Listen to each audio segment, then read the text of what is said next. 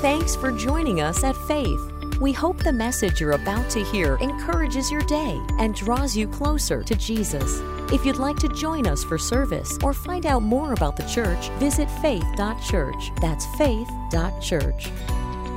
Well, good morning, Faith family. I wish I could be with you today, but actually, I'm at my parents' house celebrating their 50th year wedding anniversary with my family, and I'm grateful to be here. Well, listen, this morning is a special morning. We have a special guest that God has used in many different ways and avenues in the body of Christ. But one, He has used this individual to navigate some very difficult times. And He's going to be ministering to you about that today. But I would love to introduce them, but there's someone that could do a better job who was able to serve with them and work under um, the speaker today and under this organization. And so I would like for you to welcome Pastor Mark Davies, who's going to come and introduce our speaker today. God bless you, everybody. Come on, let's give Pastor Mark a big hand as he comes to welcome our speaker. Good morning, everybody. Pastor Jason just sent me a text message sending his love and greetings to you. He misses you guys and loves you very much. So, how many of you guys were deeply encouraged this morning in that time of worship? I mean, that was awesome. We have such a great team here, really excited. I hope you're excited and, and ready to be encouraged some more because my good friend Peter is going to be sharing this morning. And what's fun is I actually got here on staff. I forgot to mention this in my first introduction this morning. I got here on staff because Peter casually mentioned to one of our board members, like, oh, you need somebody? Mark's looking for a job. And that's how I got here, is because Peter opened the door for me. I was on staff with him and Linda at Youth with a Mission for 17 years. And that's where I cut my teeth on leadership and did some not so great things and some fun things and great things for the kingdom of God. And just so grateful for you guys. You've always demonstrated a beautiful heart for the Word of God and for the nations and for the body to be equipped. So thank you guys. Would you join me in welcoming them warmly? A faith welcome as they come to the stage, guys.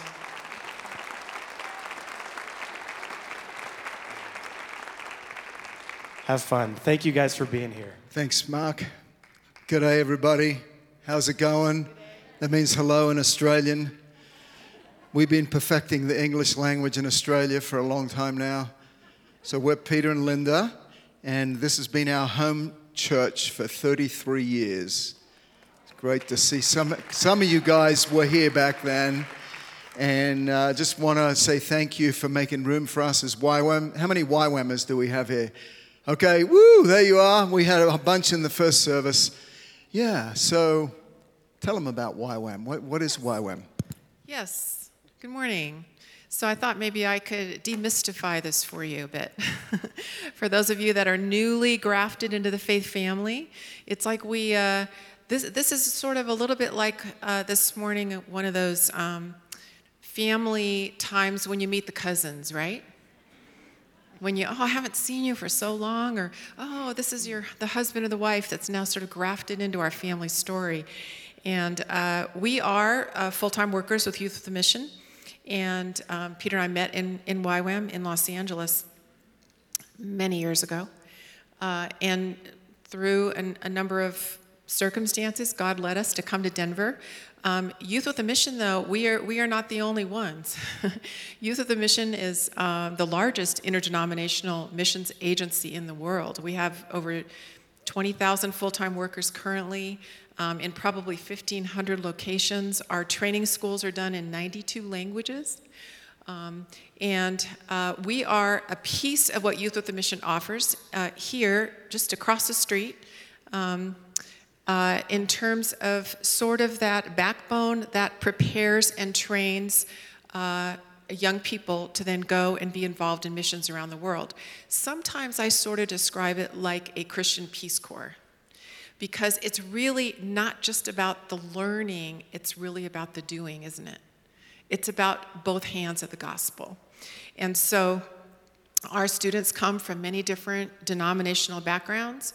We have the commonality of the scriptures and um, uh, you know, as Christians, the basic disciplines are some of the things we teach and practice prayer, worship, discipleship, and then traveling for usually eight weeks um, around the world, serving wherever the greatest needs are. And um, we've been gifted to raise our children here. Uh, several of our, our kids are here. Hi. our son in law, Andrew, it's his birthday today. He was on the stage here. He plays for you every Sunday. Happy birthday, Andrew. um, but uh, yeah, we've raised our kids here at Faith, and they've been raised in a missions uh, culture and traveled the world with us. Uh, sometimes people are like, well, again, the mystery of what happens over there in those big buildings. So um, I like to sort of summarize it like this We have a hotel, we house up to uh, 75 to 80 in that building. Uh, while they're doing the training, it's residential training. And then we run a restaurant. We feed everybody three meals a day. and then we have the infrastructure of a Bible college. And so we basically accomplish all of that through full time missions staff that have completed about a year of training with Youth with a Mission. And then we all raise our own support and are um, continuing to then take teams around the world. And uh, one of the things I wanted to share with you today is just our need for your ongoing prayers. Uh, we get a lot of questions as well during this season of quarantine as to how do we function when we are basically an international organization that depends on the capacity to cross borders and to take the gospel across borders when these um, borders have been closed. And so, um, you know, many of our YWAM centers around the world are really struggling more than we are even here in the States. Um, and uh, we are continuing to do training. Um, most of our students currently are Americans. Um, but uh, please pray for us. We've had many internationals that have tried to get visas that have had to cancel their plans for training. Um, and our teams are right now focusing on the ministries within the city of Denver uh, all summer long. And uh, we have continued to serve the Dream Center, Denver Rescue Mission, a lot of the food banks around the city. Um, and then, as well, our traveling teams this uh, December and January, we'll be going throughout the U.S. to city centers, inner city centers that really are uh, reaching out to us for help with refugee communities and also ongoing food and, and housing needs. So we are, we are doing what everybody else is doing, just putting one foot in front of the other and continuing to, to serve God in that. So this is, uh, again, our, our home. We have a special relationship in that we've been partnering with Faith. Um, you know, a lot of people don't realize that uh, we have benefited so much from the generosity of this church. Not only are we sharing facilities, but you know, anytime we have a need, the, the church team here has always said, come use our facilities, use our classroom, use this. And, and so we really do feel blessed to just be included in the faith family in that way. And um, Thank you for your years of prayers. Those of you that have been with the church for many years know part of the story Peter's going to share today really is a story that bonded us together in suffering and um, heartache, but as well in um, seeing God's faithfulness. So thank you for your investment and bless you guys. Thank you. Thank you, Mark, for that wonderful introduction. Thank you, honey. Been married to her for 40 years. She just renewed my contract for another year, so I'm good to go. It's not the way it works, right? I, I told her when we first were first married that I read that uh, Sarah called Abraham my Lord. And so I said, you know, if you wanted to refer to me that way, it'd be fine with me. But anyway, she laughed. She never did until the other day, for the first time, she did. Can you believe that? I, I said something stupid, and she said, My Lord, Peter, what were you thinking? okay, well, on a more serious note, uh, so we have we've been with faith for 33 years, 20 years into our time here. Uh, we had something happen that I would not wish on anyone. Uh, we had a former student who had backslidden, uh, really was a troubled individual, uh, and some events took place where he decided he wanted to shoot Christians. And he came into our facility, he went Ours wasn't the only place that he went, but he opened fire with a 9 millimeter uh, semi automatic pistol, shot four of our staff. How many of you were around then? You remember this? Look at that. Wow. It was a traumatic experience for all of us, wasn't it? Uh, and two of them died that night uh, Phil Crouse from Alaska and Tiffany Johnson from Minnesota. Tiffany was the head of our hospitality. For Linda and me, it was especially painful to lose Tiffany. She was very close to our family. She was going to be in one of our daughter's weddings. And, you know, why, why do things like this happen? How do they happen? How does something like this happen at a Christian ministry? right? Uh, if God was truly just, people reason, bad things would only happen to bad people. Uh, if God is love, as the scriptures tell us, then why is there so much suffering in the world He created? And we found over the years that that is the main question people have when they encounter tragedy God, why? Why, why would you allow this to happen? And so uh, it put me on a journey that I ended up writing this book uh, called When the Shooting Stopped. And at first, uh, my plan was to write about the shootings and actually some amazing things that came out from the forgiveness and other things. But then the Holy Spirit got a hold of me. You know how it is when He says, Actually, I have something else I want you to do. And the Lord uh, told me He wanted me to talk about all the different types of suffering that occur. And so I began to research this and narrowed it down to 10, 10 sources of suffering and where is God in the middle of them? Uh, for example, our bodies are dying and the planet is dying. The main explanation the Bible puts forth is because of sin. The earth is groaning under the weight of sin. Our bodies are expiring because of sin. I go in to talk about God Himself when God said, Go and destroy whole villages. I mean, people ask these questions. Some have turned away from God as a result. And so I get into a lot of detail in this, but one of them I'm going to talk to you about this morning which is chapter 7 in my book. And it is the fact that we share the planet with supernatural, invisible beings. There are good ones, angels, but there are principalities and powers in heavenly places. And so we're going to go through this fairly quickly. Okay, put your seatbelt on. Let's take a deep breath. Okay, and plunge first into talking about this. The title of the message this morning is The Battle Behind the Battle.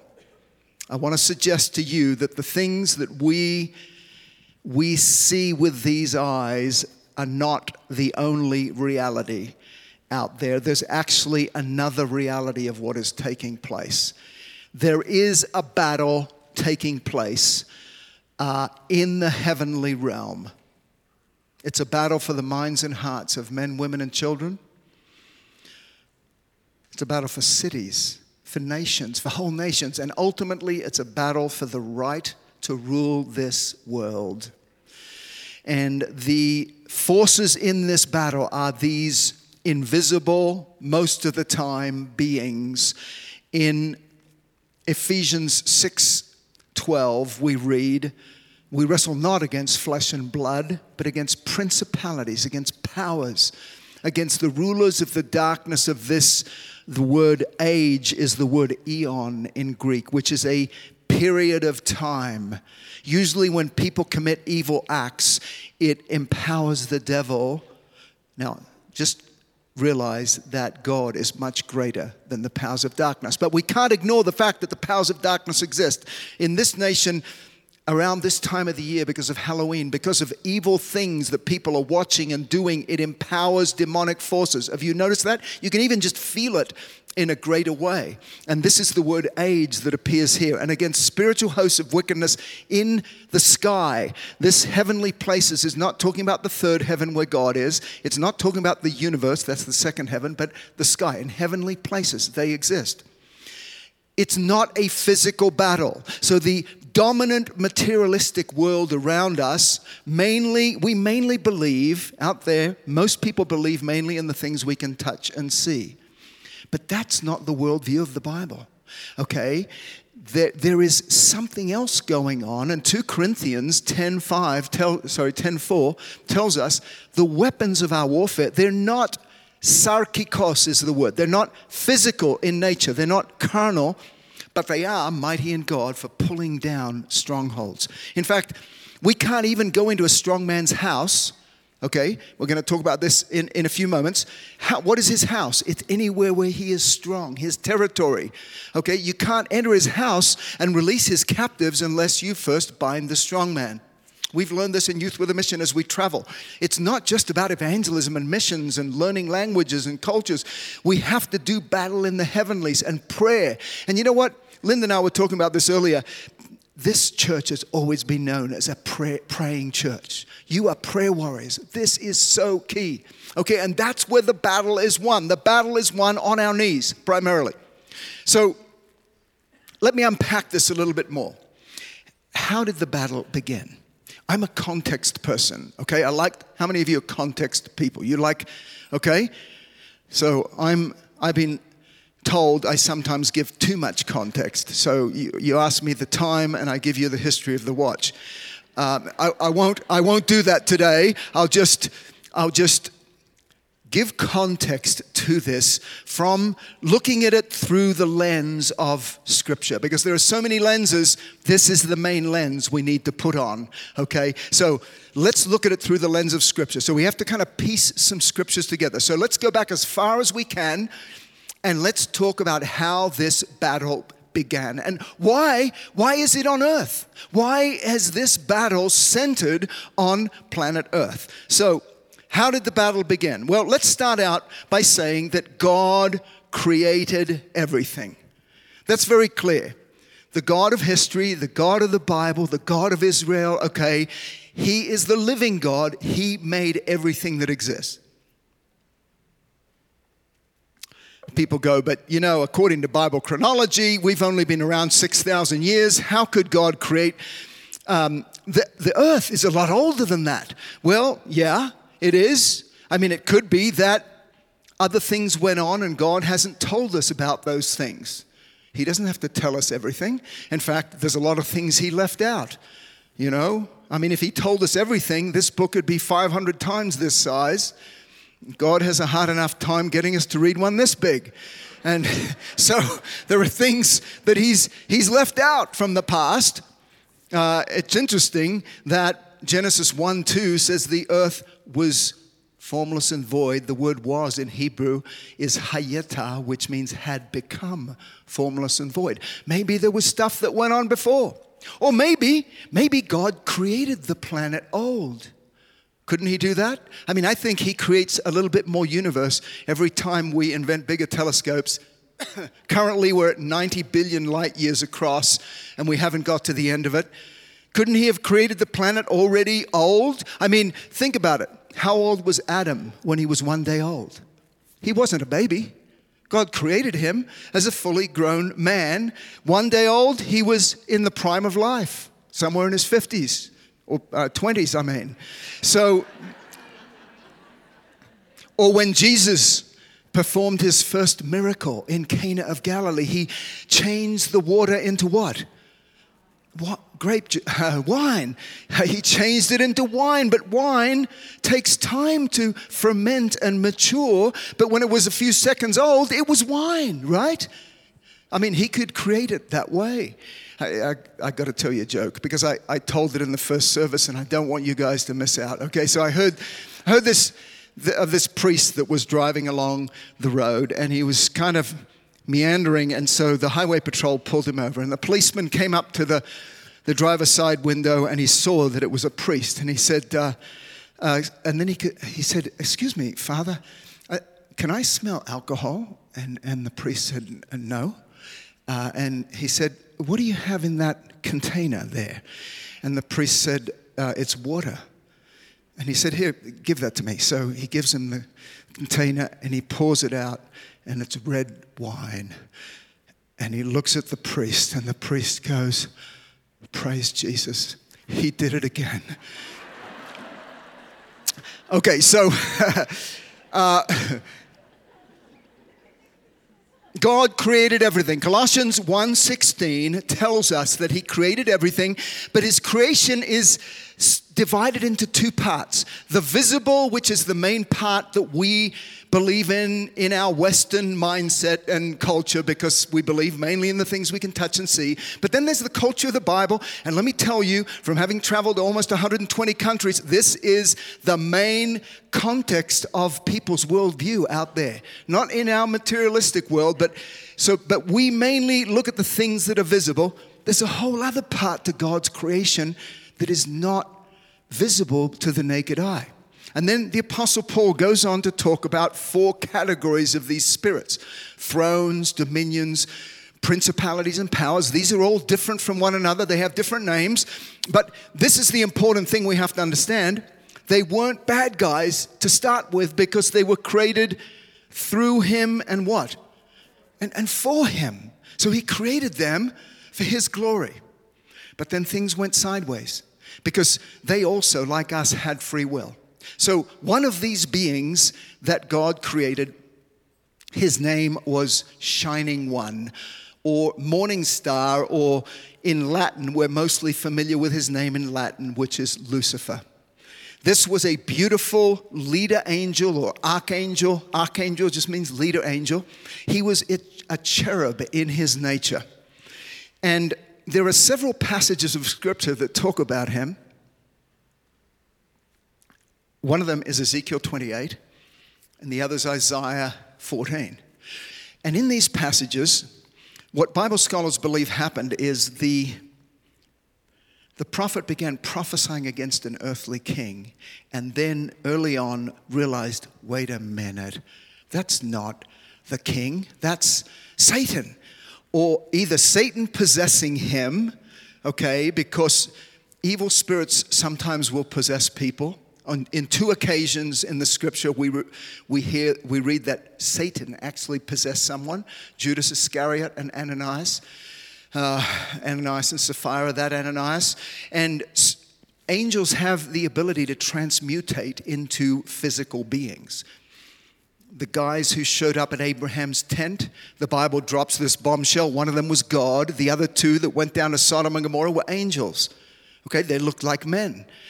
Uh, the scriptures tell us that we have actually shown hospitality to angels and we didn't know it.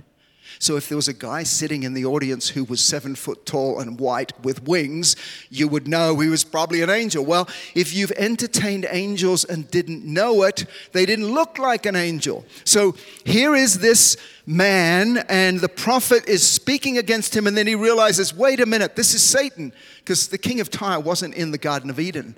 And he goes on to talk about him being very beautiful and having musical instruments built into his body because he was a cherub. And the cherubim of doxos, it, it tells us, the cherubim of praise, part of their role was, was in praise and worship in heaven. And if you keep on reading, it talks about this cherub who was very beautiful and, and he was a leader he was a covering cherub, and then he became proud and he became violent. And, and this was the big thing he wanted to be God. At least he wanted to be equal with God. Isaiah 14 14, he said, I will be like the Most High. What was he thinking? I mean, he was a created, finite being, but Pride is a great deceiver, and those who indulge in prideful thoughts eventually begin to think of themselves more highly than they ought to think. And I think he thought he could be like God. And so he launched an attack to overthrow God's kingdom. At least, piecing this together, it seems that this is what he did. He took, he recruited a third of the angels in Revelation chapter 12, verse 4, I don't have that one listed here, but he sought to overthrow the kingdom of God. Revelation 12, 4, his tail drew a third of the stars of heaven. That's where that comes from. He has many disguises. He come, came as a serpent one time. Here he comes as a dragon. His, the worst of his disguises, I think, is when he comes as an angel of light. He pretends to be pure and transparent and believable when Jesus said he's been a murderer from the start. But Here, he drew a third of the stars of heaven. Stars and angels are used interchangeably in the Bible. And he, this was the first Star Wars, okay? I hope God has it taped because I want to chill out in heaven one day and, and watch it, okay? War broke out in heaven. This, scholars believe, was a flashback because a lot of revelation relates to now and the future, but this apparently was a flashback to something that took place many years ago. War broke out in heaven. This isn't the final battle because the final battle is Jesus himself, not Michael, coming on a white horse on his thigh will be inscribed faithful and true. It's going to happen, okay? The final battle when Satan is defeated once and forever. But this was another battle. It was Michael and his angels fighting against the dragon, and the dragon was sent to the earth. He couldn't carry out what he'd accomplished. Jesus, remembering this event, said in Luke 10 18, I saw Satan fall from the sky like lightning. His agenda, what is his agenda? His ultimate goal is world domination. That's what he wants. He wants to rule this world. But the kingdoms of this world will day, one day, one day become the kingdoms of our God and of his Christ, right? But his plan is to rule this planet. He already has his foot in the door. How? Well, through our sin. But it started with Adam and Eve. When Adam and Eve sinned, it empowered the devil. It caused there to be a problem for every future generation that was yet to be born on earth. But Adam and Eve, I don't think this is what God wanted to have happen. I mean, think about how God stacked the deck for Adam and Eve. God only gave them one bad option they could eat from any tree in the whole garden and it would have been fine. They chose the one that excluded God, that broke off their relationship with Him, and empowered Satan on the earth. He gained a foothold and a greater authority over creation, like I said, in our lives as well. in Luke chapter 4, Jesus is taken after his baptism in the Jordan River near Jericho, he's taken into the wilderness. And guess who shows up? Satan shows up and he tries to trick Jesus. And his trickery, his deception is not just lying, it's lies mixed with truth. Okay? And he even used scripture out of context, right? And every time he did, though, Jesus came back with the Logos, the written word of God, and he said, No, that's not true, for it is written. In the middle of it, Satan takes Jesus up on a high mountain and he shows him all the kingdoms of the world in a moment of time. And he says, All this I'll give to you if you bow down and worship me, because this has been given to me. And I give it to whomever I wish. And you're waiting for Jesus to go, That's also a lie. This does not belong to you. But, friends, Jesus did not refute that statement. Who gave this to him? Now remember, the kingdoms of this world will become the kingdoms of our God and of His Christ. But God's strategy, it's a crazy strategy. He wants to use us to bring His kingdom to this earth. Okay? And, and that's what He's called us to do. But, but we are at a little bit of a disadvantage without Christ. With Christ, we can do all things, but without Him, because the devil has a foothold in this world, a lot of the things we see are instigated by Him. Satan is not infinite, God is infinite.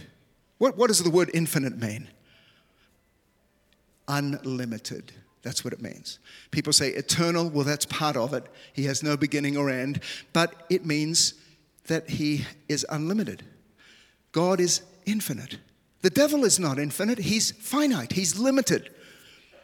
He doesn't know everything. He can't be everywhere at once. He's not all powerful. These are the main ways in which God is unlimited in his knowledge, in his presence, and in his power. Satan is not.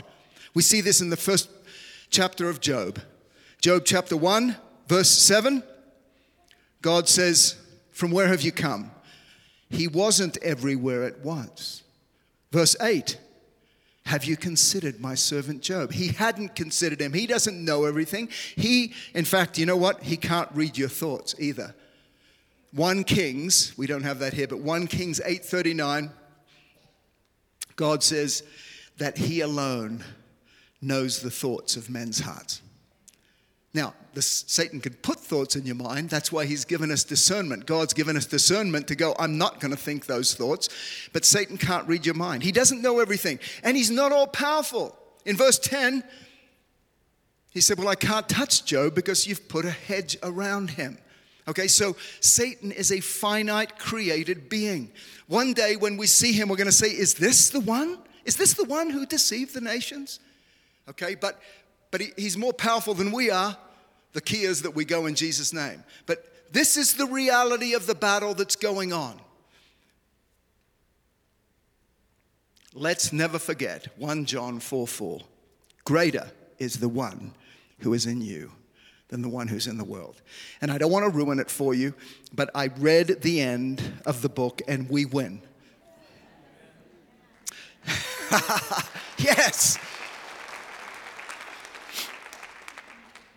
But for now, we're in the middle of this dogfight, in the middle of this battle, and Satan is empowered in different places more than in others.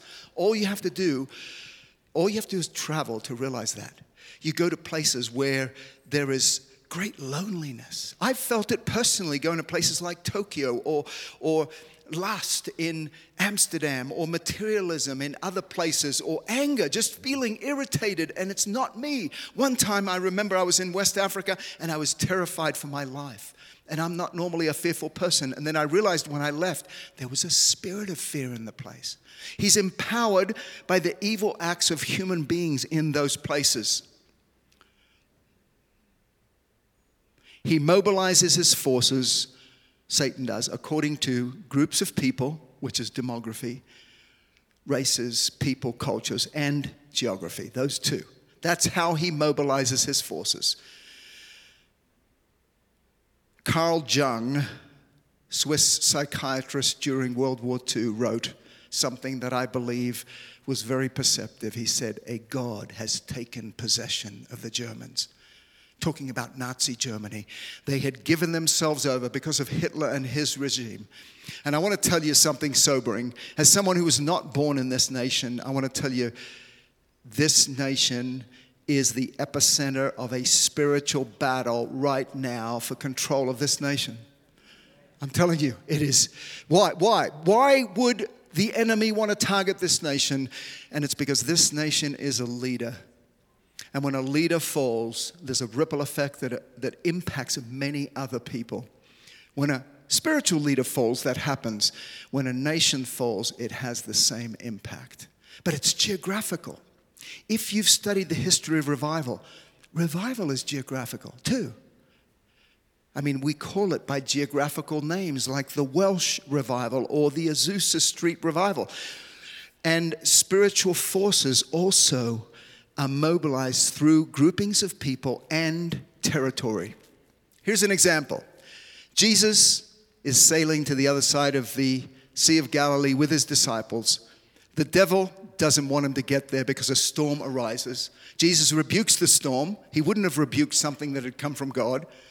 What was significant was this is the greatest deliverance in the whole New Testament.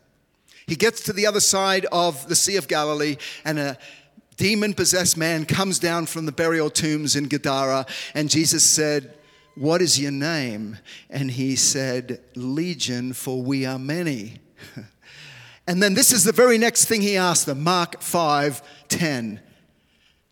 The demons begged Jesus, don't send us out of this territory, or it's, it's this country, but the word here is Korah, which is land or geographical location. Don't send us out of here. Why was it important for them to stay in that area? Because it's geographical. And there are places where the enemy targets, and we're being targeted right now. And so the battle, there's a battle behind the battle. God is calling us to win this battle. I'm not talking politics right now. I'm talking beyond this for this nation, for the spiritual investment and inheritance of the United States. It's at stake right now. Can you sense that? Can you, do you know that that's the case in your spirit? There's a battle, and prayer and spiritual warfare is how we're going to win this, not in the natural.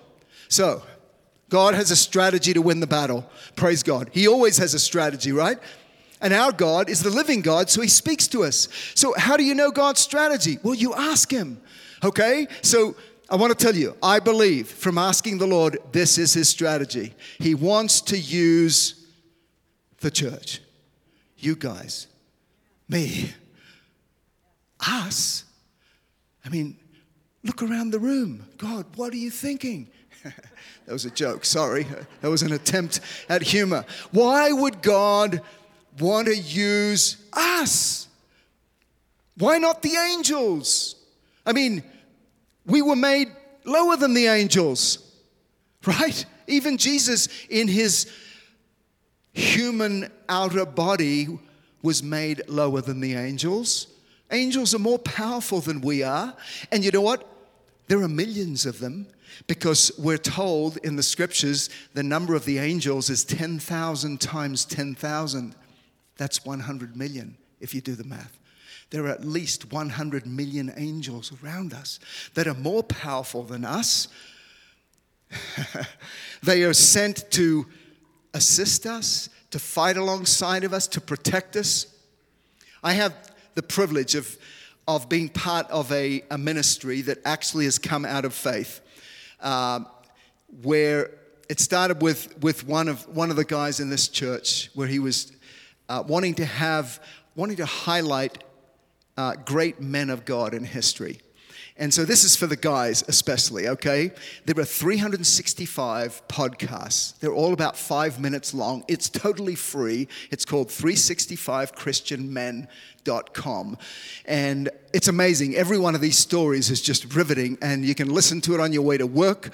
Uh, and I would just encourage you to, to listen to this. It's impacted my life. Let me tell you of one of the guys. So I got to read about one guy called John Paton. Joel Carpenter has been doing all these recordings, and I said, Joel, I've got to read this guy because I know about him. John Paton was a missionary to the New Hebrides. Vanuatu today. Back then it was called the New Hebrides. John Paton and his wife began to minister, but the natives were warriors and they got really upset and they wanted to get rid of him. One night, they surrounded his missionary headquarters with torches intent on burning it down. These are the types of stories that are in this, these podcasts. And Pastor Paton and his wife prayed through the night. Two in the morning, they look out, they still haven't come near. Three, four, five in the morning. About six in the morning, it starts to get light. The warriors left. About a year later, the chief comes to Christ. And remembering what had happened, Pastor Paton asked the chief, what kept you from burning our house down?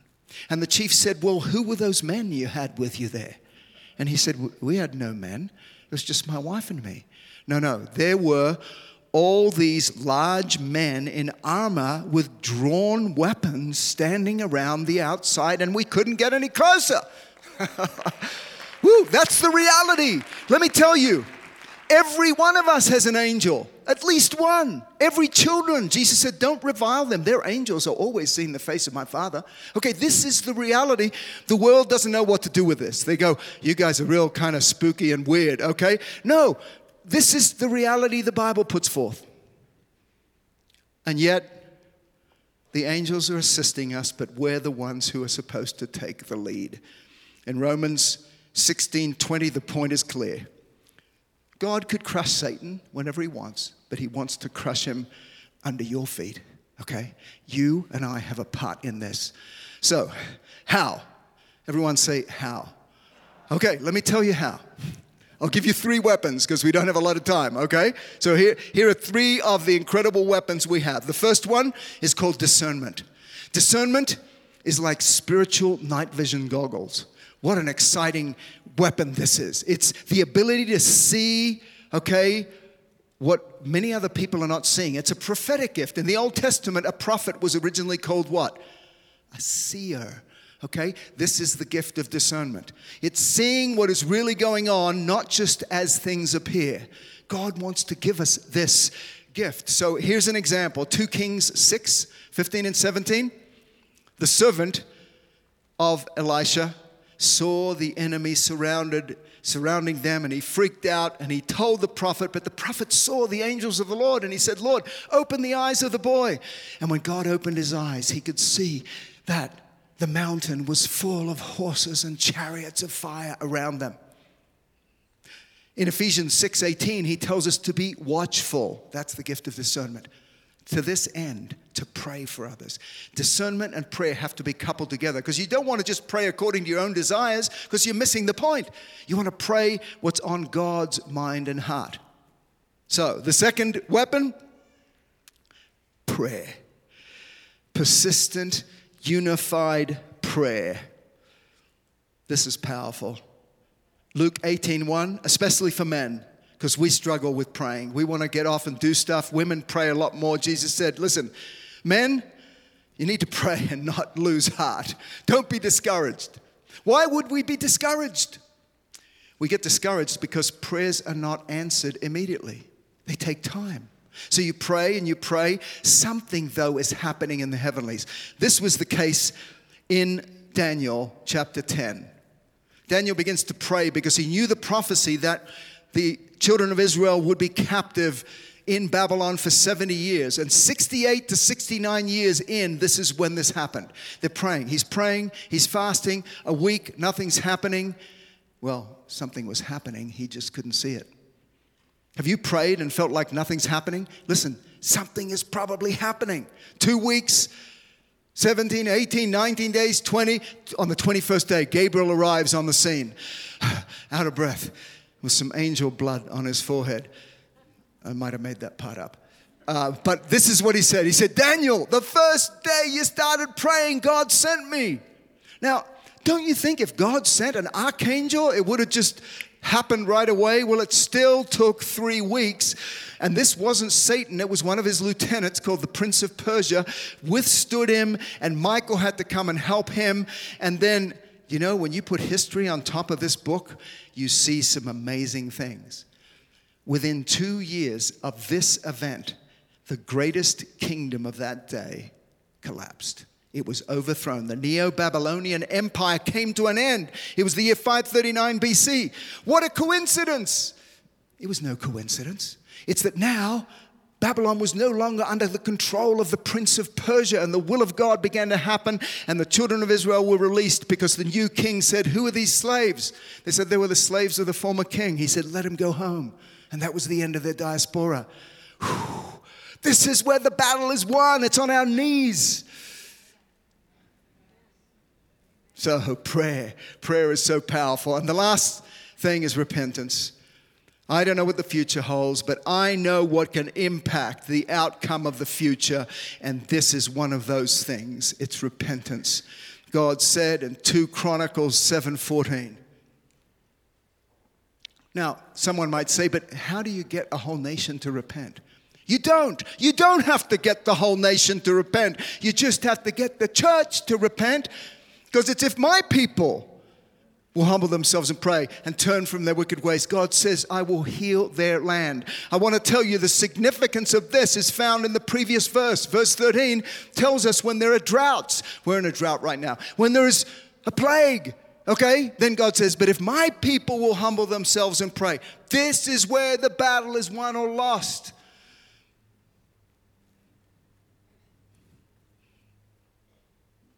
right before Daniel chapter 10, in Daniel 9, Daniel confessed his sin and the sins of the people.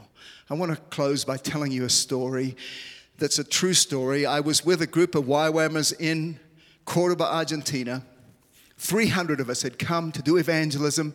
No one was stopping and listening to us. It was fallow ground. And then God gave us a strategy tomorrow morning. Can you pull up Daniel 9 again, that verse? Uh, Daniel 9 20. We went into the city square because the Argentine people are very proud people. And God led us to confess our own pride and prejudice and any other sins, and then we confessed out loud the pride and prejudice, prejudice of the Argentine people. And I wish someone had taped this because the next day, hundreds of people were coming to us. People were coming to Christ. It was unbelievable as we confessed. Now, we could not repent on their behalf. Daniel could not repent on behalf of a nation, but he could confess their sin by acknowledging God. I acknowledge that we've sinned against you. Please, would you show mercy and not bring judgment? And that's how we need to pray because there's so much at stake right now. And as someone who is not an American, uh, I want to tell you I am an American now, Australian and American, uh, but God has invested something in this nation that is very special and the enemy hates that. This nation currently, as a missions leader, there are so many people have been impacted all over the world through missions being sent out and funded from the United States. Uh, there is, there is just something, a deposit God has put here that the enemy hates. And so I'd like to just ask if we could stand together. Uh, if you have a Bible, uh, if you could turn with me to Jeremiah 18. If you don't have a Bible, just scoot over next to a Christian and read along. Uh, okay, I think there are Bibles in front of you, or you can just listen. But Jeremiah 18, I want to tell you, God can do in seconds what men have been trying to do for years. Okay? He says, verse 7, the instant, okay, that's right away. The instant I speak concerning a nation and concerning a kingdom, to pluck it up and to pull it down and to destroy it. If, everyone say if, if, if that nation against whom I have spoken turns from its evil, I will relent. That's the word turn as well, of the disaster that I thought to bring upon it. So, would you pray with me? Would you repeat after me? Lord, we don't deserve your mercy, we deserve your judgment. We've turned from your ways. We've gone our own way, even though our way leads to destruction. But you're a God who is faithful, even when we are faithless. So, as your people today, we turn back to you. We pray on behalf of our nation. Turn your face toward us again. Guide us through the night with your light.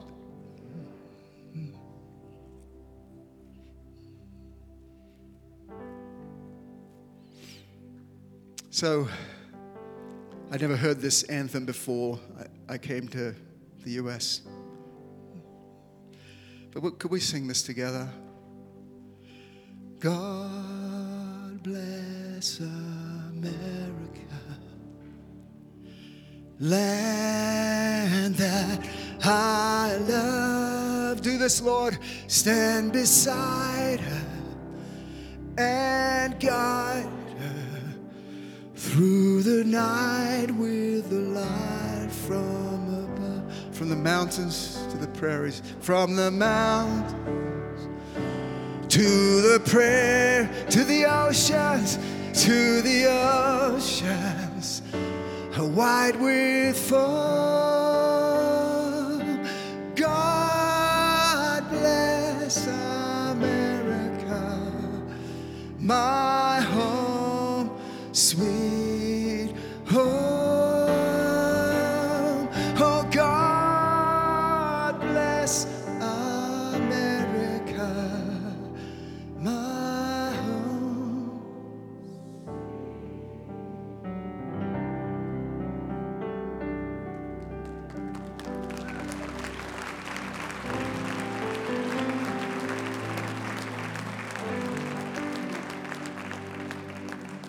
we thank and bless Peter and Linda today for being such a blessing to our church?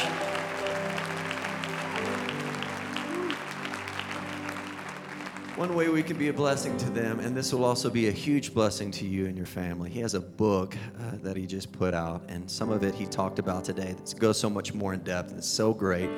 Uh, it's out in the atrium. You can pick it up today. And he also wanted me to let you know that if you're kind of in a time right now of financial difficulty, he doesn't want that to uh, prevent you from getting it. He just wants you to take one if that happens to be your situation today. Also, so go do that. Once you do that today, once you pick one of those up and another one maybe for a friend. Also, we're going to have prayer partners down here uh, to meet and pray and believe with you. If you need anything in your life, uh, God answers all kinds of prayers big prayers, small prayers, they're all important to Him. So once you come down, these prayer partners are here to pray and believe, and they'd be honored to pray and believe with you. Can we, can we pray before we leave? Lord, thank you for today. Lord, we pray that as we walk out of these doors, Lord, we would be an extension of your hands and feet to this community. Lord, we just want to thank you for the opportunity to meet with this wonderful family and this wonderful church to lift you up, Jesus. Lord, I pray that you bless every single person this week as they walk in your victory. Lord, we give you all the honor and all the praise and all the glory that you deserve. And everybody said a strong amen on a Sunday morning. We'll see you next Sunday. We love you, church. We love you.